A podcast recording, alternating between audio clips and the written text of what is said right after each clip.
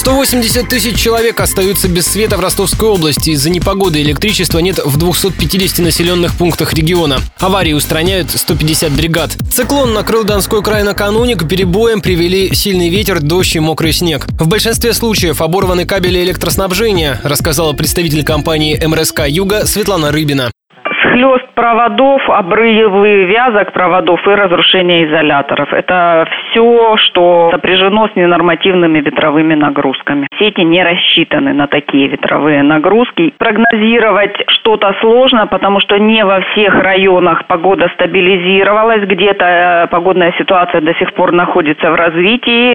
Также обесточенными оказались районы соседних Адыгеи, Калмыкии и Краснодарского края. По прогнозам синоптиков, непогода продержится еще сутки. Между Ростовом и Москвой отменены несколько авиарейсов. Также из-за снега и гололеда ночью ограничили движение общественного транспорта на трассе Ростов-Ставрополь.